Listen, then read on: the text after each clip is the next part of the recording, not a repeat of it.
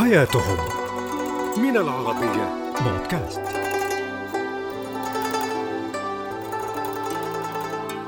مرحبا أنا رفيدة ياسين. أقدم لكم أسبوعيا برنامج حياتهم على العربية بودكاست. واليوم سنتعرف سويا على حياة شعب مملكة بوتان إحدى أكثر الدول سعادة في العالم. ومن أكثر الدول سرية على وجه الأرض. تسمى بأرض التنين والرعد ويطلق عليها مملكة جبال الهيمالايا المعزولة. مملكة بوتان هي بلد غير ساحلي في الطرف الشرقي لجبال الهيمالايا. دولة صغيرة تكثر فيها الجبال العالية المكدسة بالثلوج جنوب آسيا. تجاور الهند وإقليم التبت ويبلغ عدد سكانها نحو 750 ألف نسمة تقريباً.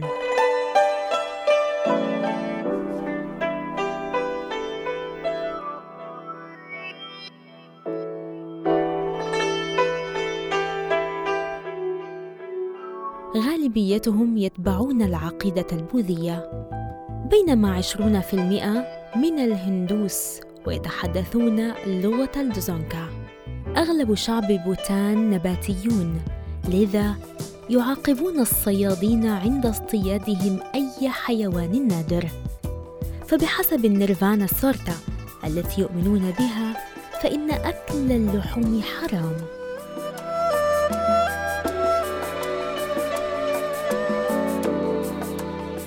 صنفت مملكة بوتان أسعد بلد في آسيا وثامن أسعد بلد في العالم.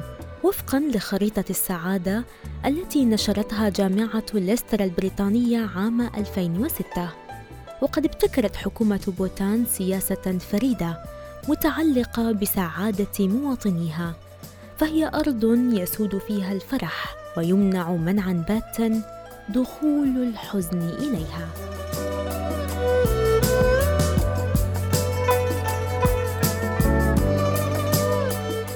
مقياس السعادة في مملكة بوتان مصنف على أساس مستوى الصحة والتعليم والإسكان والاقتصاد، إذ تؤمن الحكومة والشعب بالاستدامة وأهمية الحفاظ على الطبيعة، فمعيار النجاح هنا لا يعتمد على الثورة الصناعية، بل بثروة تقدر بمؤشرات ومقومات السعادة القومية.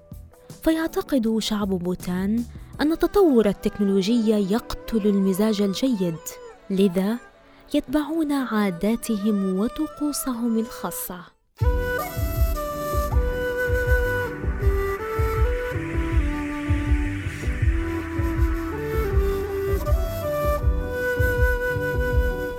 حددت بوتان تسعة مجالات لقياس السعادة القومية الإجمالية.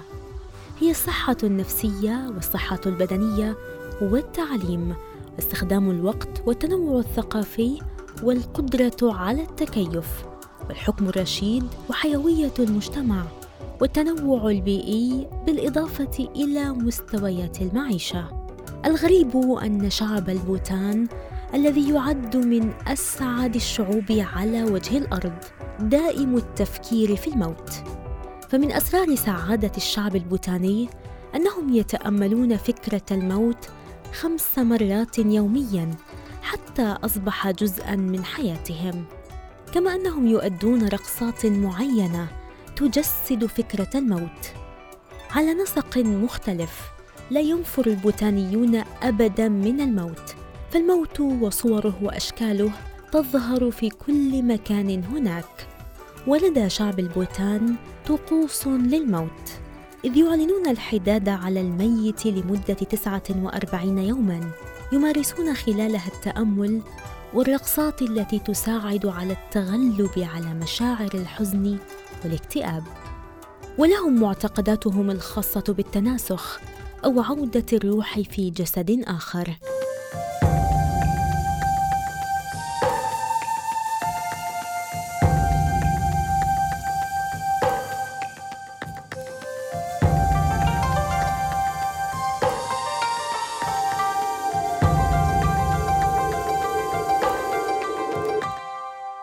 مملكة بوتان هناك تقبل للموت باعتباره جزءا لا يتجزأ من الحياة. ويقال إن أحد الأسباب التي تجعل البوتانيين يفكرون في الموت غالبا هو أنه يحيط بهم من كل الجوانب. وبالنسبة لشعب صغير يأتيه الموت بوسائل عدة.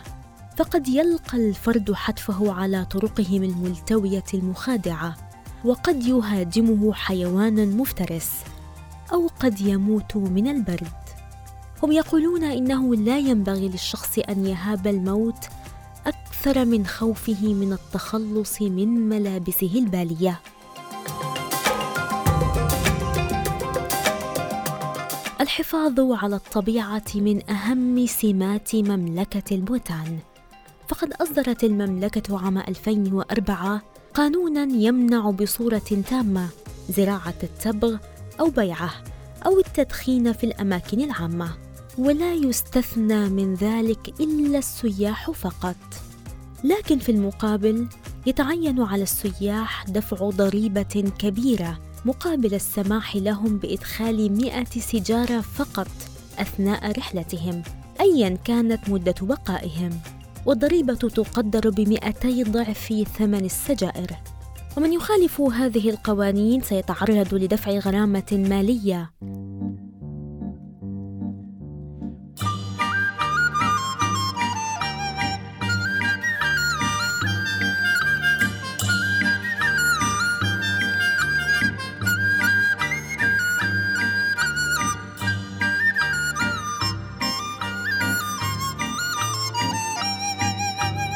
ظلت مملكة بوتان تتبع سياسة انعزالية لسنوات طوال للحفاظ على عزلتها عن بقية العالم بهدف تجنب التأثيرات الخارجية والحفاظ على ثقافتها ومواردها الطبيعية.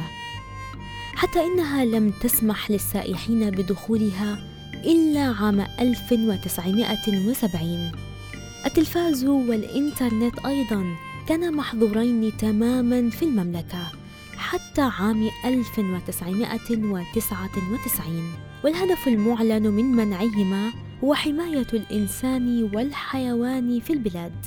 ولأن شعب بوتان يعتبر أن الإنسان يستمد طاقته من محيطه بما فيها من أنهار ووديان وبحيرات فإنه يهتم كثيرا بنظافة بلده.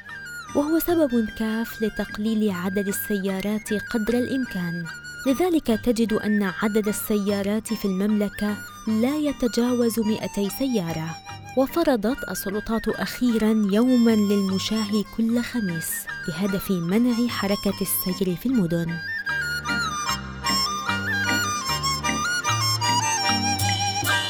ويعيش في بوتان واحد من أغرب الحيوانات وأشدها ندرة في العالم هو التاكين وهو من فصيلة البقر وقد تصل عقوبة اصطياده إلى الإعدام.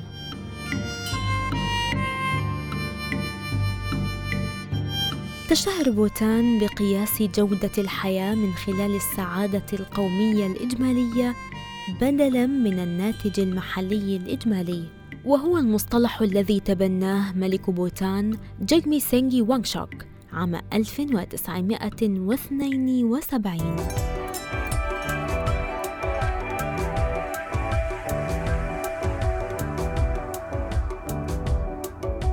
تبقى تفاصيل حياة البوتانيين غريبة لدى غيرهم لكنها جعلتهم من أسعد شعوب الأرض.